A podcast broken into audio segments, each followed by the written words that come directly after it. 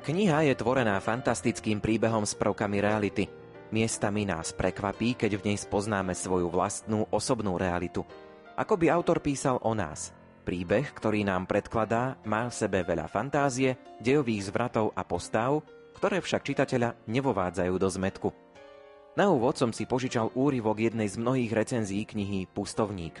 Autorom je Vladimír Štefanič – Môžete ho poznať ako textára, ale aj ako autora rozprávok. Málo kedy sa stáva, že knihu vydavateľovi predstavia čitatelia a on sa ju potom rozhodne vydať. No práve tak to bolo v prípade pustovníka. Viac o spisovateľovi, o pustovníkovi, ale aj o príbehoch a posolstvách povieme v nasledujúcich minútach. Literárnu kaviareň vysielajú hudobná dramaturgička Diana Rauchová, ukážky interpretuje Janka Ondrejková Technicky spolupracuje Marek Rimóci a od mikrofónu sa vám prihovára Ondrej Rosík.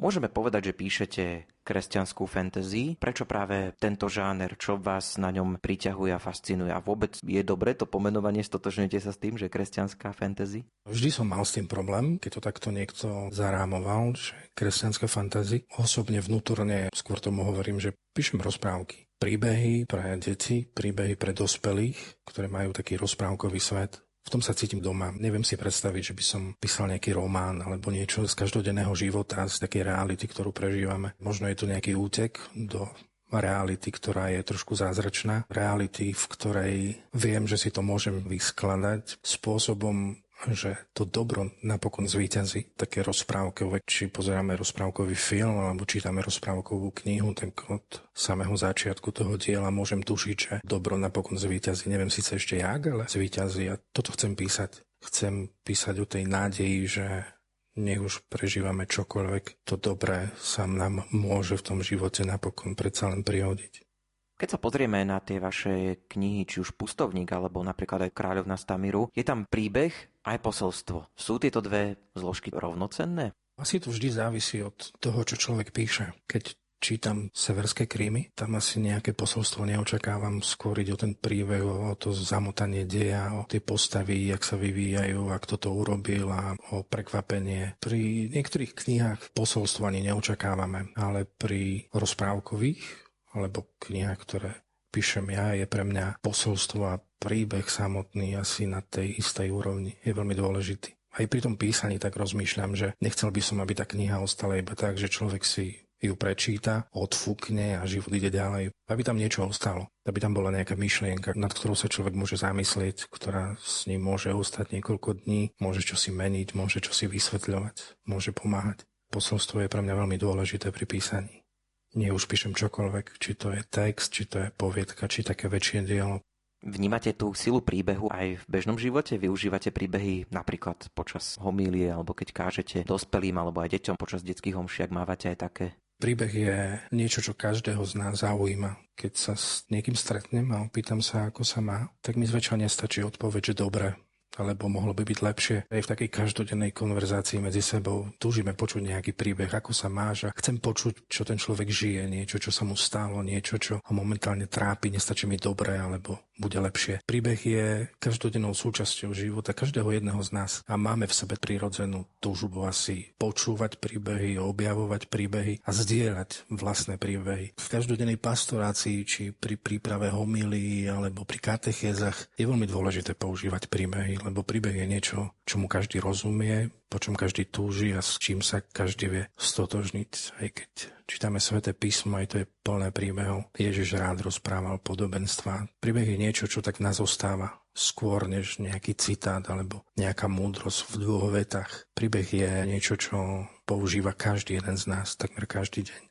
Nielen príbehy rozprávate, ale rád príbehy aj počúvate. Neviem teda, nakoľko je priestor pri pastorácii, vo farnosti. Myslím, že tak ako každý, bez ohľadu na to, či som kňaz, alebo či vykonávam nejakú inú činnosť. Myslím, že všetci sme citliví na príbehy. Je to asi normálne. Príbeh je univerzálna vec pre každého jedného z nás. Samozrejme v tej pastorácii, ja neviem, spovedelníci, počúvame príbehy rôznych ľudí, ktorí prichádzajú proste riešiť svoje problémy, ale to neznamená, že mám väčší alebo bližší prístup k príbehom, jak ktokoľvek iný.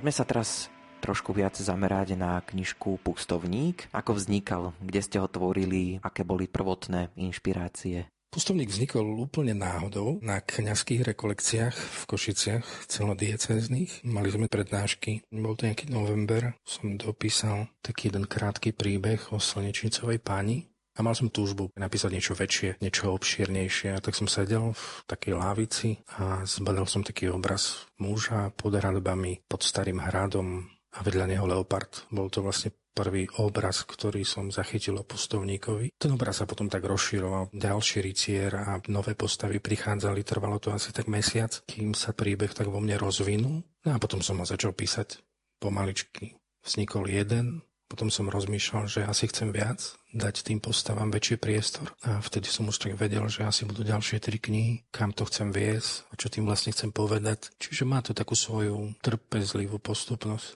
Pomaly sa rodil, pomaly vznikal, nenásilne, ja som sa nikam neplašil, nehnal som to. A už keď som vedel, že čo chcem, tak som sádol a začal som písať. Je pustovník knihou pre deti alebo pre dospelých? Mám reakcie od 80-ročných babičiek na pustovníka, ale tiež mám reakcie od detí zo základnej školy. Určite to nie je príbeh pre 5-ročné deti, ale mám skúsenosť s tým, že ten rámec veku, kto sa do pustovníka pustil, ako ho čítal, ako ho oslovil, je veľmi široký. Nenazval by som to čisto, že detská literatúra, ale keďže je to rozprávka, sú tam veci, ktoré nejakým spôsobom neohrozujú ani deti na základnej škole. Teda si myslím, že tá kniha je vhodná pre každého, kto má rád príbehy. Keď sa pozrieme na tie rozprávky, ktoré sa dnes dostávajú k deťom alebo ktoré sa aj v minulosti dostávali k deťom, dá sa povedať, čím sa pustovník odlišuje? Nerád píšem o nejakých príliš násilných veciach. Boje, nejaké vojny, dlhosiahle, dramatické, stostránové bitky tam nenájdeme. Skôr mám radšej taký vývin postav, kam tie postavy smerujú, kde začali a ako sa formujú. To je pre mňa také dôležité aj preto som si želal, aby to dielo bolo také rozsiahlejšie, aby to tam bolo vidno, ako sa ten človek mení ako sa z dieťaťa stáva muž, ako sa z dievčiny stáva dospelá zrelá žena, ako sa vyvíjajú tie postavy, ako sa navzájom ovplyvňujú, ako sa navzájom vedú a uzdravujú. Toto bolo pre mňa asi dôležitejšie než taký dramatický prvok, že kto koho zbije a kto je silnejší. Skôr ma zaujímajú tie postavy, to ako sa vyvíjajú, ich osobný príbeh, uzdravenia a rastu. Aká bola tá vydavateľská cesta? Viem, že tiež za tým je príbeh.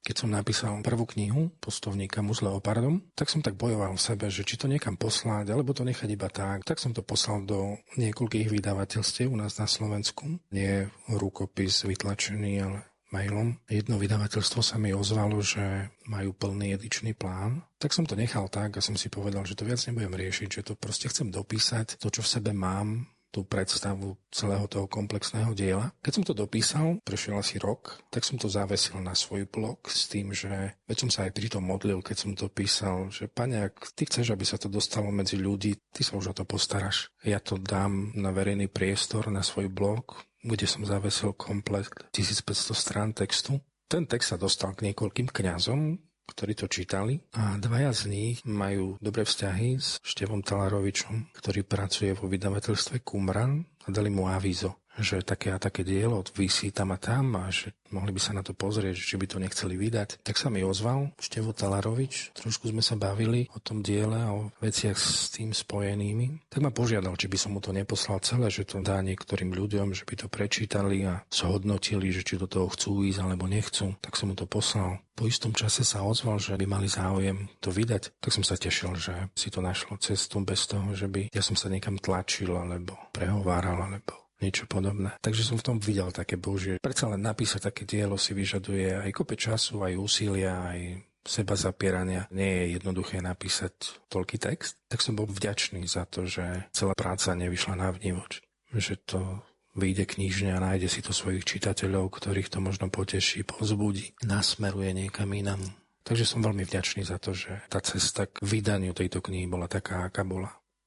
Pustovník je ilustrovaný, Ilustrácie robil Peter Ličko, ktorého vlastne oslovilo vydavateľstvo. Vydavateľstvo mi poslalo nejaké ilustrácie niekoľkých ilustrátorov, na ktorých majú kontakt alebo s ktorými už spolupracovali. No a ja som si vybral Petra pre jednu ilustráciu, ktorá ma tak oslovila. Peter sa pustil do ilustrácií. Trošku sme bojovali s obálkou, ale napokon prvá sa obálka s pustovníkom je veľmi nádherná. Rovnako aj ilustrácie. Tiež tam bol zápas, lebo ja som si spočiatku neuvedomil, že tie ilustrácie budú čierno-biele a predsa len ináč vyzerá ilustrácia čierno-biela a ináč farebná. Čiže tiež sme tam hľadali nejaký spôsob, aby to nebolo príliš čierne alebo príliš temné. To, ako to vyzerá, som veľmi spokojný s tým, že sme sa nakoniec rozhodli pre Petra. Keď hovoríme o pustovníkovi, tak hovoríme vlastne o štyroch knihách. Prvé dve sú na trhu, tretia by mala výjsť koncom októbra. Posledná kniha niekedy okolo Veľkej noci do roku 2022. Zaujali ma tie názvy Muž s leopardom, Slzy zeme, Slzy matky, Slzy rytiera. S tými názvami to je niekedy problém. Napríklad aj prvá kniha, prvotný názov nebol, že muž s leopardom, ale dcera dračieho muža, keď si dobre pamätám. A dlho som s ním bojoval, až nakoniec som to zmenil na muž s leopardom. A tiež som bojoval aj s tými názvami slzy zeme, slzy matky, slzy rytiera, ale nič lepšie som nevymyslel, tak som to nechal tak.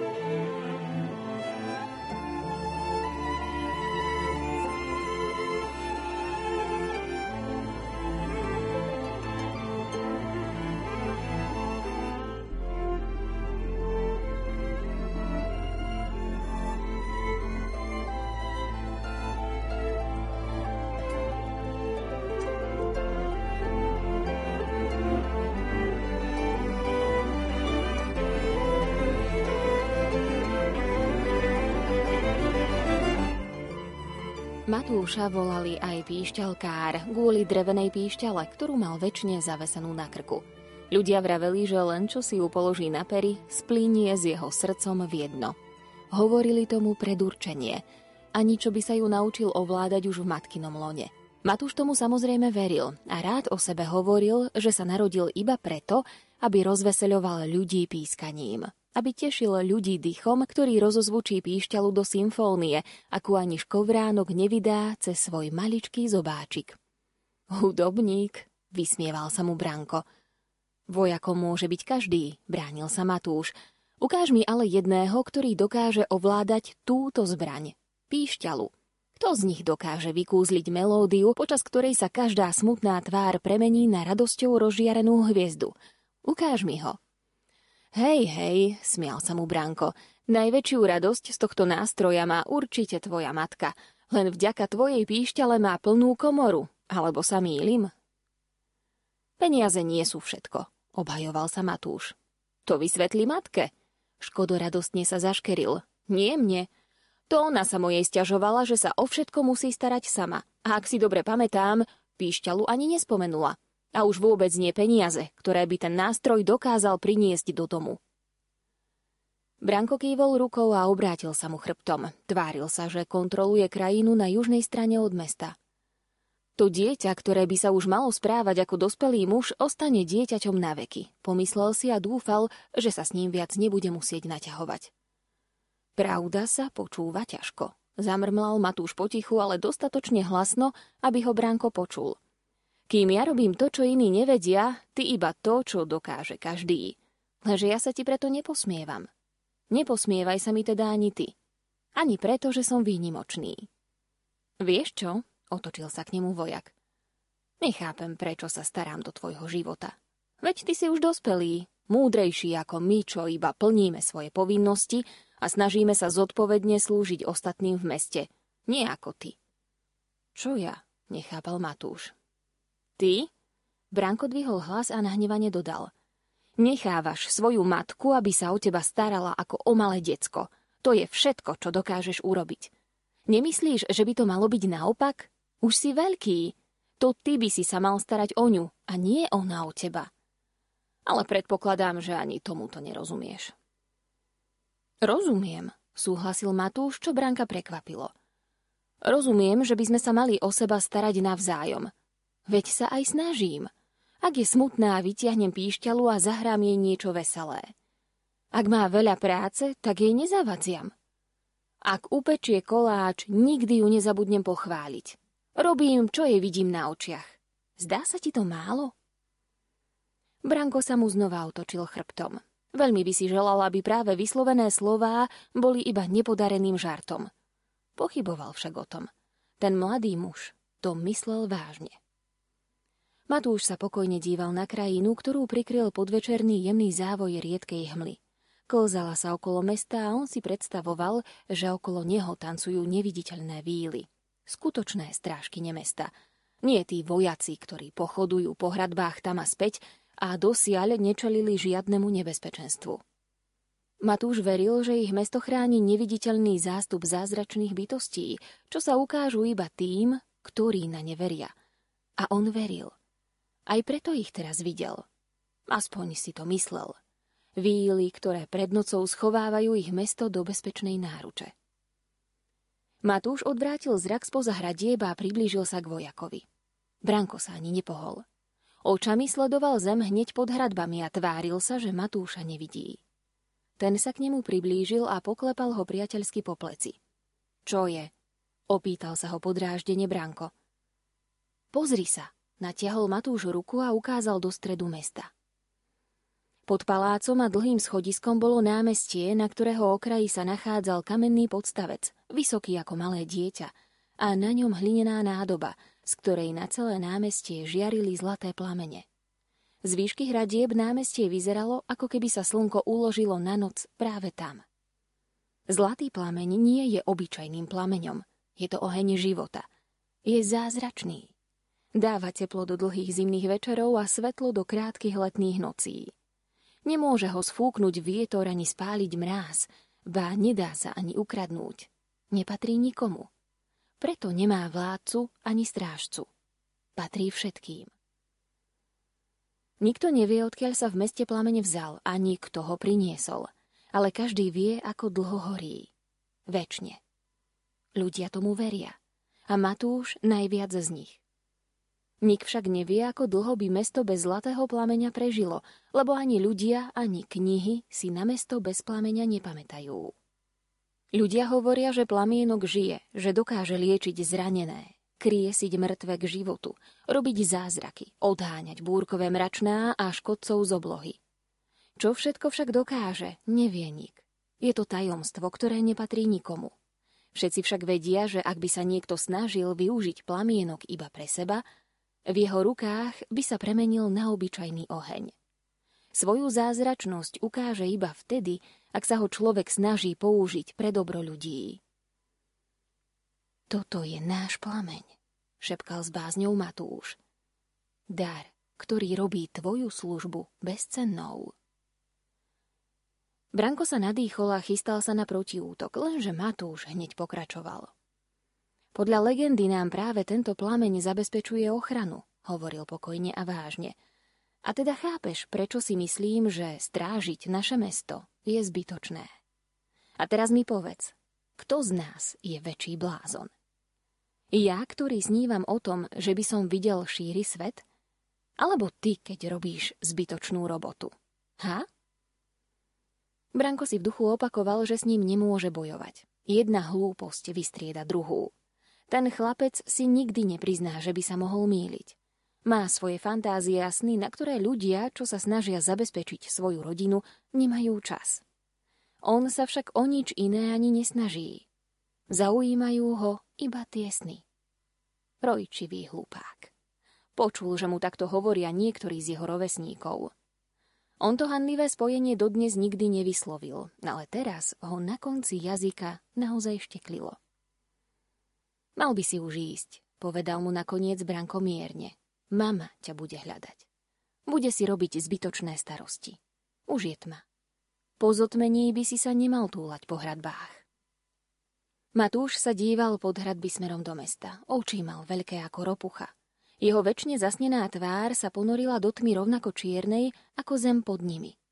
V očiach mal zdesenie. Otvoril ústa, ale nevydal z nich hlas. Prudko dýchal. Vyzeral prestrašene, ako by videl ducha ako by mu práve ten zovrel hrdlo chladnými prstami.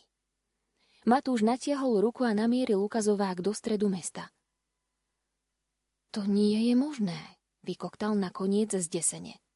Plameň. Branko sa obzrel k mestu. Spočiatku si nič nevšimol. Bolo pokojné, tiché a tmavé. Čierne ako krajina za hradbami. Ponorené do noci ako všetko živé okolo. Uvedomil si však, že takto ich mesto ešte nikdy nevidel. Dosiaľ totiž žiarilo vždy rovnako vodne ako v noci. Zázračný plameň mal v sebe toľko svetla, že osvetľoval každú uličku a každý dom aj po zotmení. Jeho svetlo bolo pokojné a nenásilné. Nedráždilo oči a nekradlo ľuďom spánok. Branko si konečne uvedomil, že ich mesto zaliala hustá čierna tma. Tak, ako sa stratilo svetlo z oblohy, stratilo sa aj svetlo z ich mesta. Zázračný plameň vyhasol.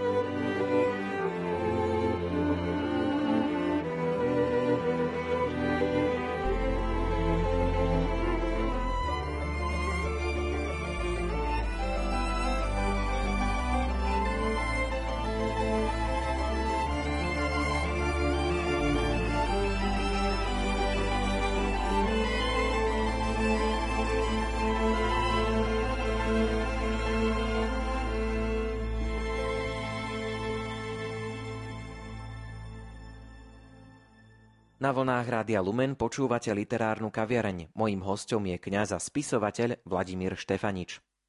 Nám sa sem tam ozývajú rodičia, ktorí svoje deti vychovávajú v kresťanskej viere. Obávajú sa týchto rozprávok, hlavne preto, že objavujú sa tam nejaké hovoriace zvieratá a podobné veci. Neviem si predstaviť rozprávky bez magického alebo zázračného. Proste aj keď som bol chlapec, čítal som rozprávky a či už tam boli hovoriace zvieratá, alebo veci nevysvetliteľné pre dnešný svet, alebo pre prirodzený svet. Do rozprávok to ako si patrí. Neviem si predstaviť, že by som teraz povedal, že deti nepozerajte tri oriešky pre popolušku, lebo popoluška má v rukách oriešky, ktoré sa nejakým zázračným, nevysvetliteľným spôsobom menia na šaty a tak ďalej. Toto ma až tak nedesí, že zázračná je v rozprávkach alebo v týchto príbehoch, lebo vždy to tak bolo. Či som bol chlapec, akokoľvek rozprávku som čítal, vždy tam také niečo bolo. Čo ma skôr vyrušuje je, keď sme prestali oddeľovať alebo sme zrušili hranicu medzi tým, čo sme vždy považovali za dobré a tým, čo sme vždy považovali za zlé.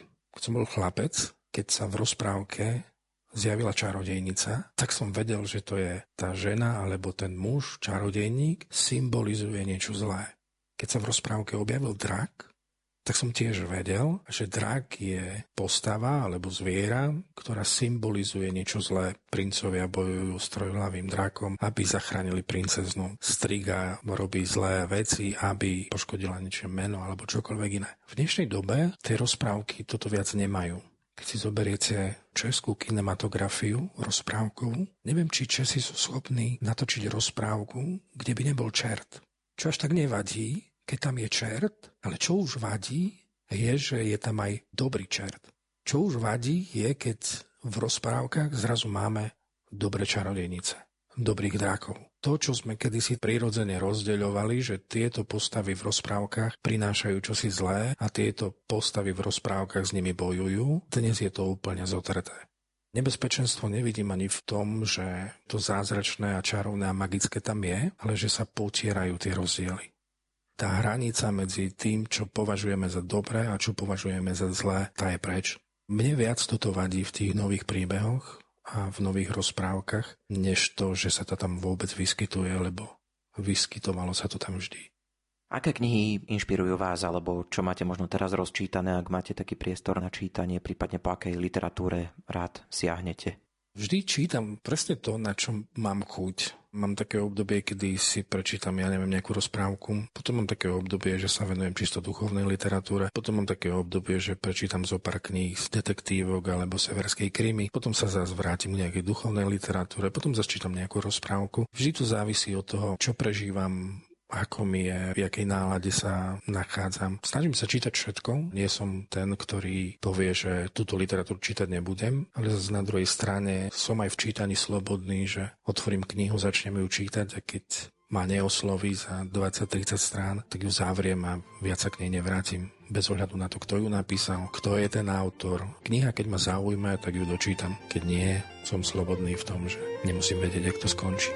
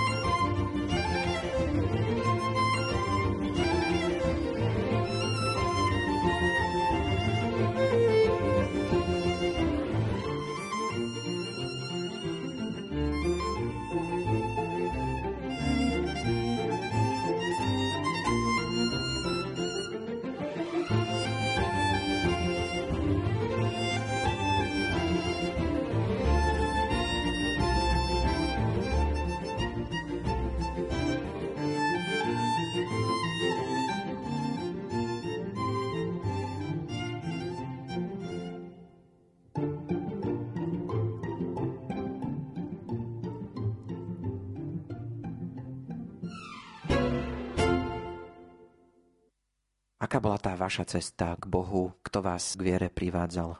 V prvom rade asi rodičia, starí rodičia, keďže som vyrastal v rodine, kde sme pravidelne chodievali do kostola.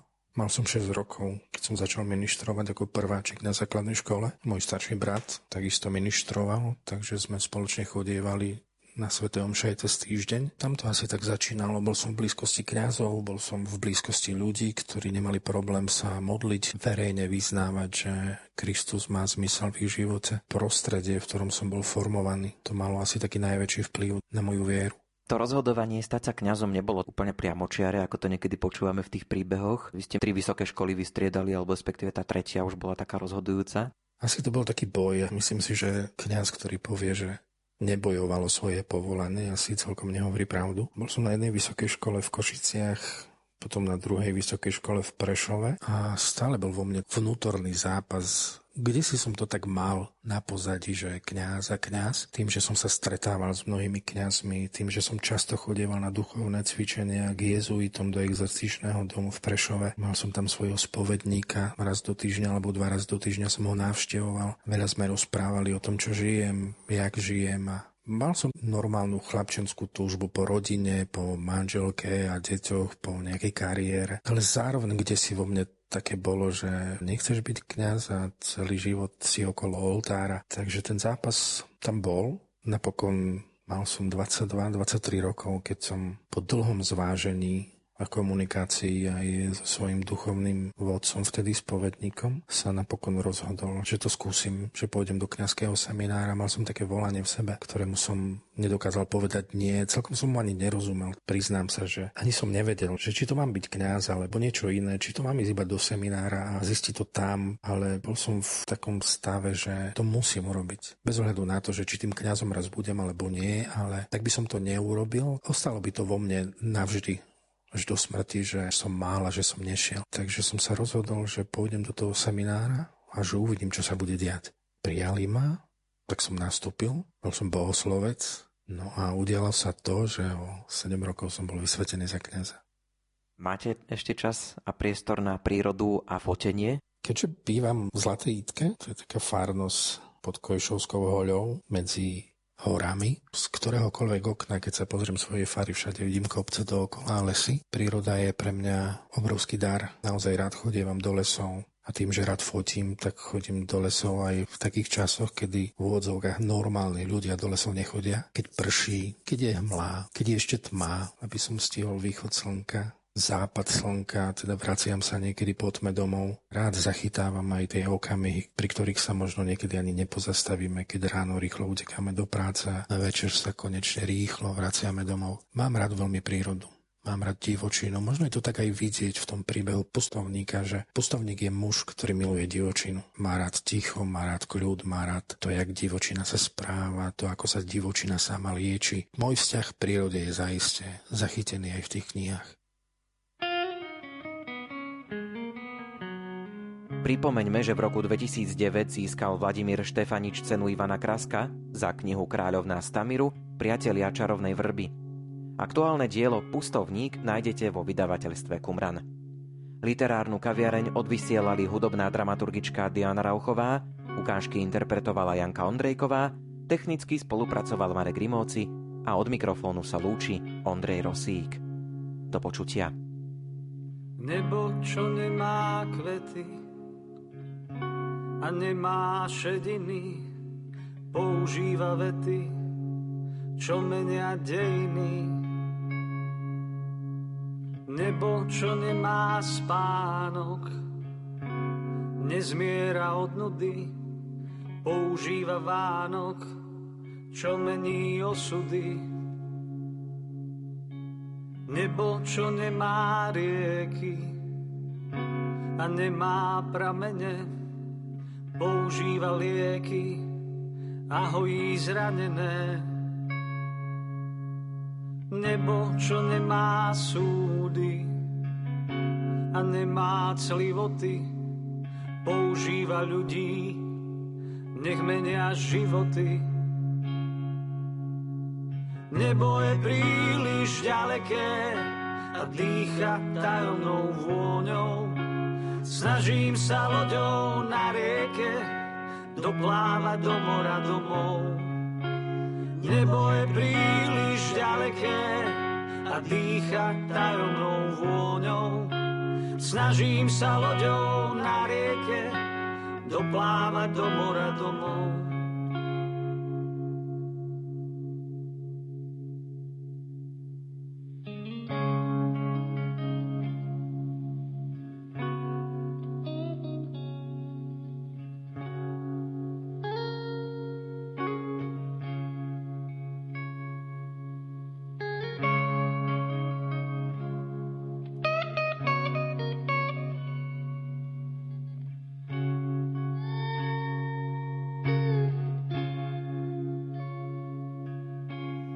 Nebo je príliš ďaleké a dýcha tajomnou vôňou.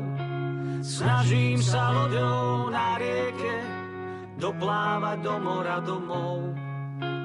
Nebo je príliš ďaleké a dýcha tajomnou vôňou. Snažím sa loďou na rieke doplávať do mora domov.